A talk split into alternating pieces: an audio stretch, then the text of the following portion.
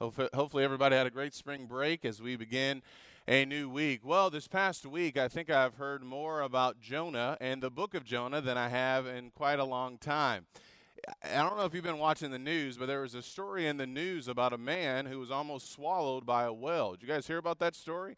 It's an amazing story, and as a result of that, many of the uh, the news stations and papers and things like that have been talking about what took place. It's a story of a man by the name of uh, Rainer, and there he is there. And I don't know if you can see him. He's mostly swallowed up by this well in South Africa, and he's uh, a tour guide. And he was in the water one day, and he said, all of a sudden it went dark. And then he said he began to feel some pressure on his hips, and he knew he was in the mouth of a well. And he said there was no time for him to fear. Instincts kicked in. And he held his breath because he knew that that fish was getting ready to take him down into the water. And yet, thankfully, when that well began to dive, he let him go. And thankfully, he didn't have any broken ribs or any broken hips or any broken bones for that matter. And it's just amazing because so many people have been talking about Jonah and the great fish in the book of Jonah. If you have your Bible, open it up, please, to the book of Jonah. There's been a lot of comparisons with this story and the story of Jonah. And unlike this man in South Africa, Jonah was swallowed by, as the Bible says, a great fish. And as Jesus said in Matthew chapter 12, a sea monster. And unlike this man, he was in the belly of that great fish for three days and for three nights. But I often wonder how much do people really know about the book of Jonah? People know about this story, and many times people believe that this story is nothing more than fiction or fairy tale or some kind of legend, but we know better than that. We know that this story with, with Jonah, what happened to him, it really is true. You don't you can stay in the book of Jonah. I just want to read to you real quickly in Matthew chapter 12. Jesus spoke about what happened with Jonah. In Matthew chapter 12, he said, "An evil and adulterous generation craves for a sign, and yet no sign will be given to it but the sign of Jonah the prophet.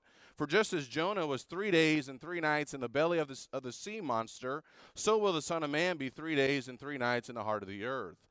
The men of Nineveh will stand up with this generation at the judgment and will condemn it because they repented at the preaching of Jonah. And behold, something greater than Jonah is here. Jesus believed in the story of Jonah and that great sea monster in the Old Testament. And this morning, I want to talk a little bit about the story of Jonah. It's an amazing book, it's a short book, and it reads a little bit different than some of the other prophets. And I want to just begin by giving you guys some details about this book and about Jonah. Uh, we know that Jonah prophesied during the reign of Jeroboam II to Israel.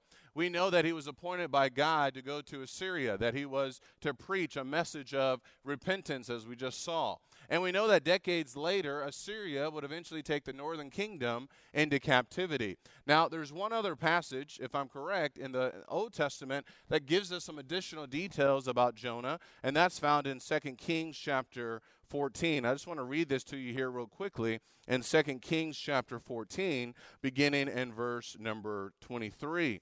In 2 Kings 14 and verse 23, the Bible says, In the 15th year of Amaziah the son of Joash, king of Judah, Jeroboam the son of Joash, king of Israel, became king in Samaria and reigned 41 years. He did evil in the sight of the Lord. He did not depart from all the sins of Jeroboam the son of Nebat, which he made Israel sin.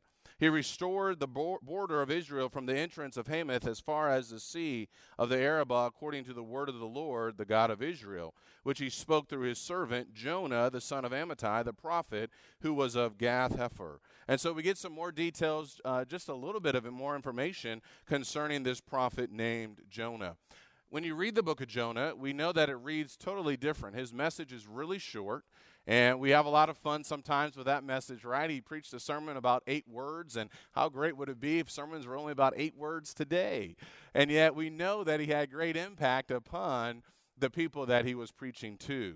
And we have some other things that we need to think about. When you really look at the book of Jonah, the word great is found numerous times in this book. If you read just the first chapter, you'll see how the word great is found numerous times. Uh, Jonah would describe the how great uh, Nineveh was, and we're going to see how great this wind and the sea was when, uh, when Jonah begins to escape. And while we look at these things that are great in nature, I think when we look at the book of Jonah, it reminds us about our great God and how great he really is and how loving and compassionate he really is. And so I believe when we look at the book of Jonah, we're going to see some great things about God. One of the things, too, that's interesting when you look at Jonah chapter 1 and verse number 1 is that Jonah was given some instructions about where he was to go. In Jonah chapter 1 and verse 1, the Bible says the words, let me get over to the book of Jonah here real quickly. I was getting ready to read from Amos. While those words are good, that's not what we're talking about. Here we are. The word of the Lord came to Jonah, the son of Amittai, saying, Arise, go to Nineveh, the great city, and cry against it, for their wickedness has come up before me.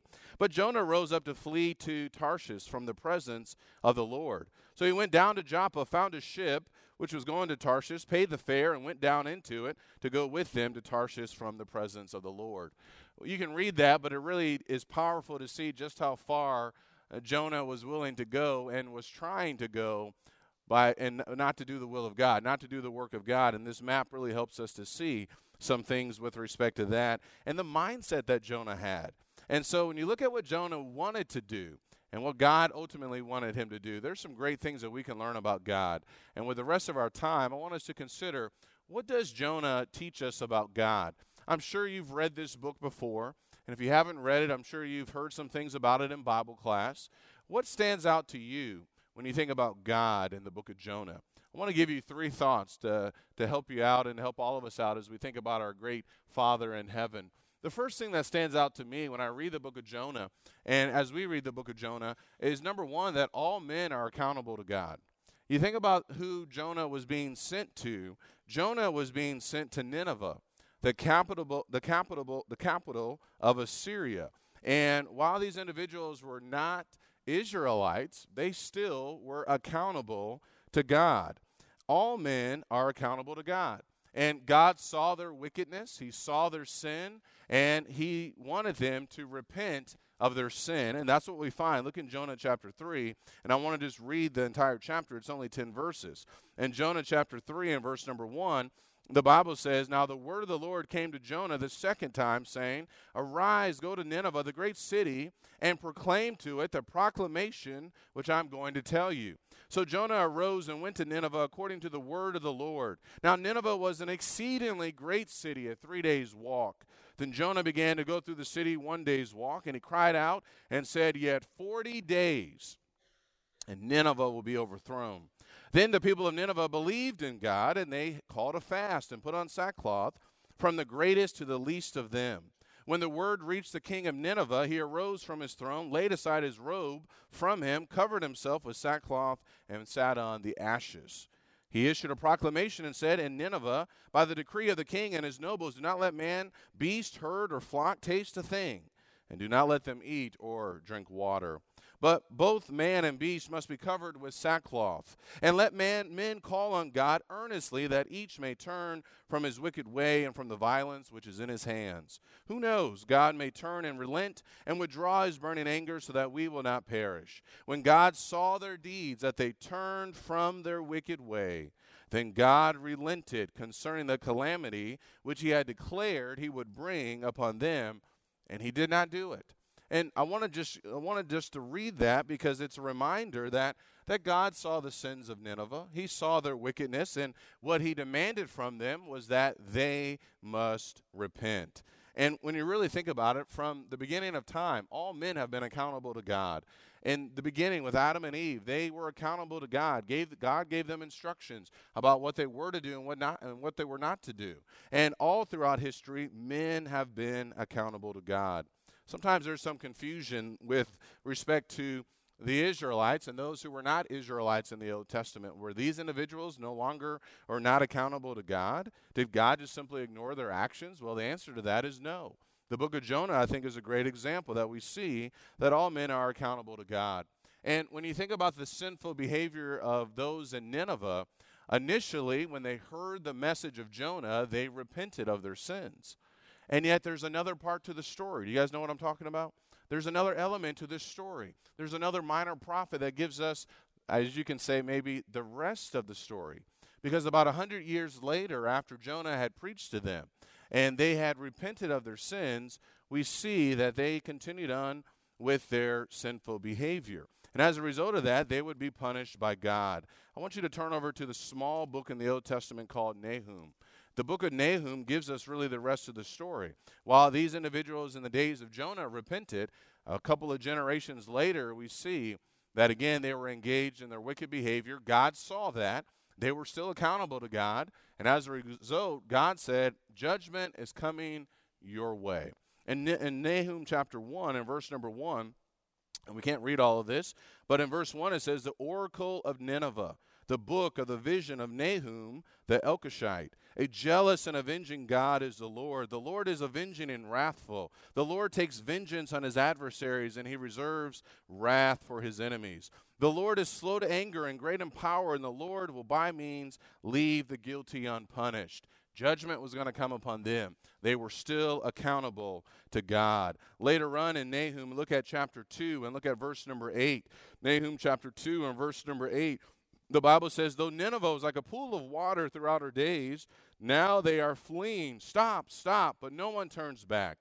Plunder the silver, plunder the gold, for there is no limit to the treasure, wealth from every kind of desirable object. She is empty, yes, she is desolate and waste. Judgment was going to come upon them. Look at chapter 3 and verse number 1. Woe to the bloody city, completely full of lies and pillage. Her prey never departs. The nose of the whip, the nose of the rattling of the wheel, galloping horses and bounding chariots, horsemen charging, swords flashing, spears gleaming. Look at verse 4 all because of the many harlotries of the harlot, the charming one, the mistress of sorceries who sells nations by her harlotries and families by her sorceries. Behold, I am against you, declares the Lord of hosts, and I will lift up your skirts over your face and show to the nations your nakedness and to the kingdoms your disgrace. I will throw filth on you and make you vow and set you up as a spectacle.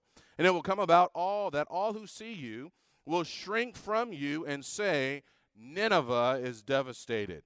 Who will grieve for her? Where will I seek comforters for her. All men have been accountable to God, and that included these Gentile nations. And we see that while they initially repented, which is a great thing with the preaching of, of Jonah, that in the process of time they would not listen and do what it was that God desired for them to do. And so we learn something about our Father in heaven that all men are accountable to him. And the book of Jonah may be one of the best examples of this. And the book of Jonah may also be uh, one of the best examples of something else as we think about our, our Father in heaven and who He is. And, and that is this that, that God loves all men. The second point I want you to see is that God loves all men. Go ahead and click that slide for me, please. The story of Jonah reminds us just how good our Father in heaven really is. And when you really think about the story of Jonah, I was talking to Nikki and Josh about this last night. Eh, Jonah was so open with, with God and the way that he talked to God. And I know sometimes when I read the book of Jonah, you know, it's almost on the border of was he being disrespectful to God? I mean, he's just being, he's just pouring everything out, the things that he's saying. And yet, what we are going to see here when you read the book of Jonah is that our Father in heaven really does love all men. Sometimes people may have this view that God is some some wicked God, uh, that maybe he's just some monster in heaven. He doesn't really care about people. That's a, that, that can't be true. That's not true. And the book of Jonah helps us to see this. Again, we're not going to read the passages, but you go back to the beginning. God loved all men in the beginning. He gave them everything. He gave them perfection. He gave them the Garden of Eden with Adam and Eve. And even in the days of Noah, we talked about that last week, he still loved men. They were wicked and they were violent in nature. And yet he was still going to give them an opportunity to be saved. God, from the very beginning, has always demonstrated love and has cared for all men. And the book of Jonah really emphasizes this point. When you go and do some uh, studying on your own and look at the nation of Assyria, they were some of the most wicked and cruel individuals in a nation uh, that you could ever read about. And this is going to be part of the challenge that Jonah had when he was told to go to Nineveh. Why is it that Jonah didn't want to go to Nineveh? God told him, "This is what I want you to do. You go to Nineveh." He's a prophet. Why is it that he didn't want to, that he did not want to go to Nineveh? And when you think about the story of Nineveh, or the story of Jonah and and, the, and Nineveh, we see that they listened to his preaching. That's what every preacher wants. Every preacher wants to preach a message, and people actually listen and repent. And yet, what we find when you get to Jonah chapter 4, look at verse number 1. We just read Jonah chapter 3. These individuals, they repented. They said, Who knows? God may, may turn and relent and withdraw his anger, burn in anger, so that we will not perish. And that's exactly what he did. But look at chapter 4 and verse number 1. But it greatly displeased Jonah, and he became angry. I don't know how many other examples we have in the Bible of, of prophets or preachers who have this mentality after someone has repented that now they're angry and they're upset. And he's angry at God. Why is he so upset? Well, I think for a couple of reasons. Number one, Jonah knew about this Gentile nation. And secondly, he knew certainly about their wicked behavior. And it's going to be a few decades later that Assyria is going to take the northern kingdom into captivity. And yet God said, I want you to go there and I want you to preach a message to them, a message of repentance. We see why I think Jonah was so upset. He said in verse number two, he prayed to the Lord and said, Please, Lord, was not this what I said while I was still in my own country? Therefore, in order to forestall this, I fled to Tarshish, for I knew that you are gracious and compassionate God, slow to anger, and abundant in loving kindness, and one who relents concerning calamity. God, I know how good you really are. And I know that even though these people are so wicked, and even though I feel like they don't deserve it, if they are willing to listen to you, I know that you're so good and loving and compassionate that you will give them a second chance. And that's exactly what happened. Jonah knew about the love of God, he knew about the compassion of God. And it's one of the great stories that teaches us something very important about our Father in heaven. That our God in heaven is not some monster, as atheists and agnostics sometimes try to depict him to be. He's a God full of compassion and love and grace and mercy, and even towards those who certainly do not deserve it. And when you really think about it, the attitude that Jonah had was ugly and wicked and sinful too. And yet we're going to see that God still loves him and that God is going to give him another chance. And that's because of who God is. A God is loving and gracious in nature. And this is one of the big points I think for us to take away. We know passages like John 3 and verse 16 for God so loved the world that he gave his only begotten Son, that whoever believes in him shall not perish, but have everlasting life. And yet, all through the Bible, we know the love of God. We can see God's love. And maybe it's something good for us to think about as we read the story of Jonah is this. Are we trying to follow in the footsteps of our, Heavenly Father? You think about what Jesus said in Luke chapter 6 and Matthew chapter 5 with how we are to love one another and how we are to love those, even those who hate us. That's because our Father in heaven, He is love. God is love. 1 John chapter 4. Are we striving to have that same kind of mindset? Our Savior Jesus died for the entire world. Do we strive to have the same mindset of where we strive to love one another? Not just one another, but, but all men. Do we demonstrate love and compassion towards others as we are called to? You look around our world, we live in a very hateful world. People hate one another. People have biases towards one another. People sometimes hate others because of their skin color or because of where they are from. People have hatred and bitterness because of, a political party that somebody may be a part of or because somebody may have some different worldviews. And while I do not agree with what the atheist may teach and proclaim, or what the agnostic may teach and proclaim, we're still called to love one another. We're called to love all men, and God is the perfect example. This story of God with Jonah and the Ninevites is a great example for us to demonstrate or to be reminded of his great love and the fact that we too are to love all men. Jonah was angry and displeased that God gave these individuals a second chance. How dare Jonah have that attitude? Who was Jonah? Who was a prophet of God. And yet he's trying to be the standard. And we got to make sure that, that we understand that God loves everybody. In Matthew chapter 7 and verse number 12, one of the most powerful passages, I guess all I need to stop saying that all of the passages in the Bible are powerful and all the sayings of Jesus are powerful. Uh, but one that really stands out to me in Matthew chapter 7 and verse 12. In Matthew 7 and verse 12, Jesus said, In everything, therefore, treat people the same way you want them to treat you, for this is the law and the prophets. We're reminded even by our Savior that we treat others the right way, and ultimately that we love others. God not only gave Nineveh a second chance, he gave Jonah a second chance.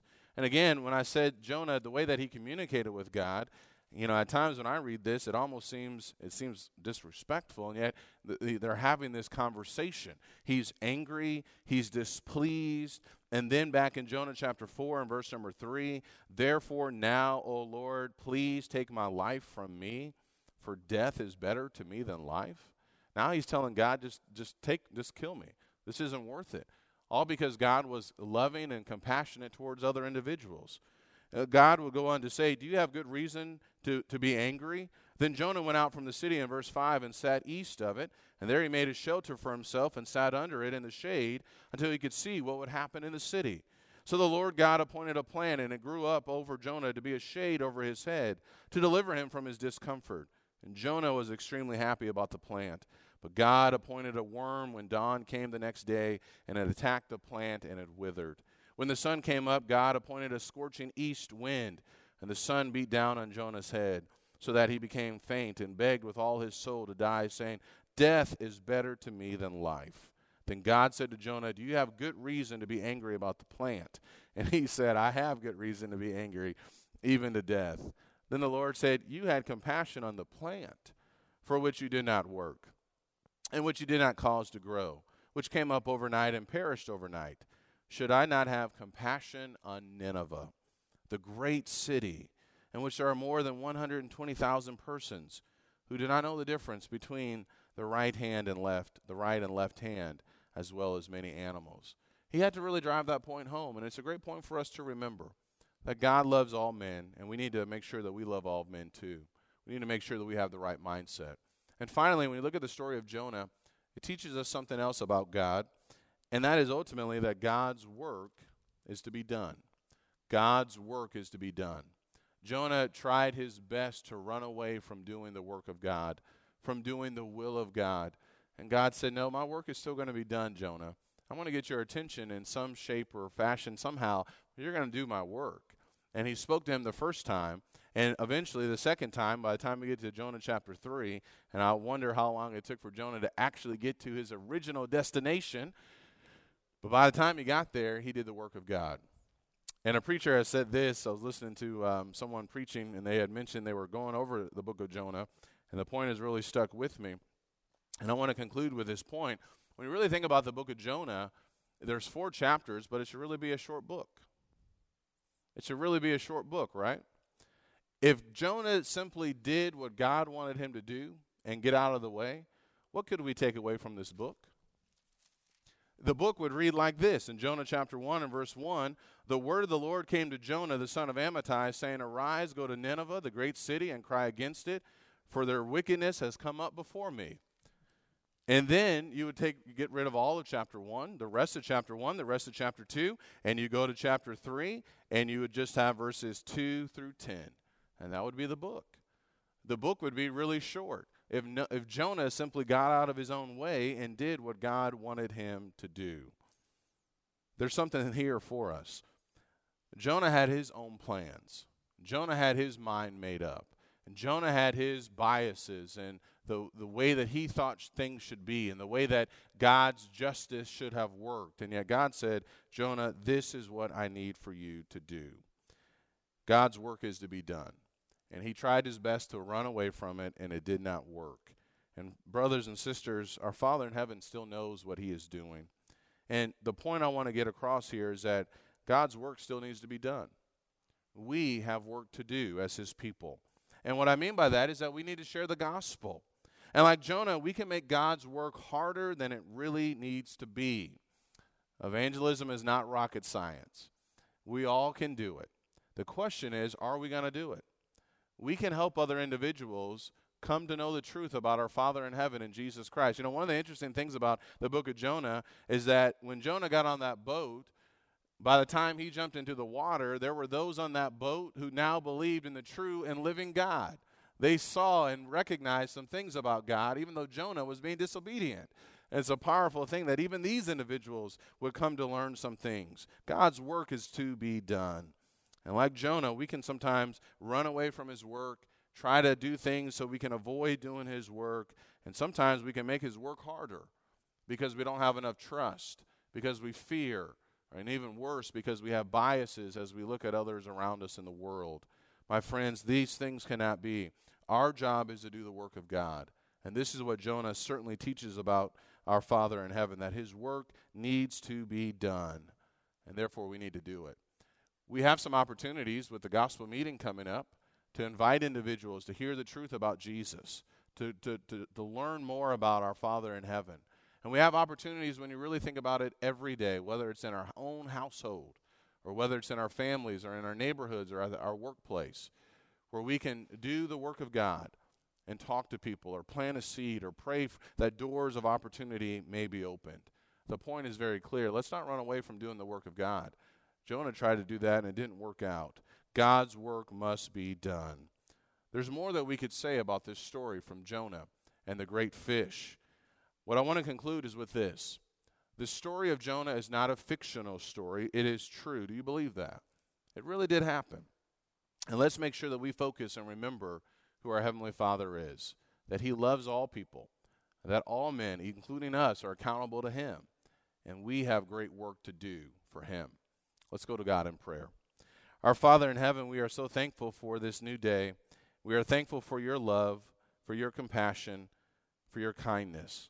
We're thankful that you give nations like Assyria, you gave them a second chance.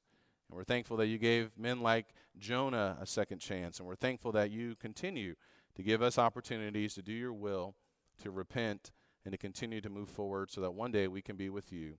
We pray, Heavenly Father, that we will examine our hearts and help us to always trust in you and to know that in all things you do, that you are good. Continue, Father, to be with us. In Jesus' name, amen.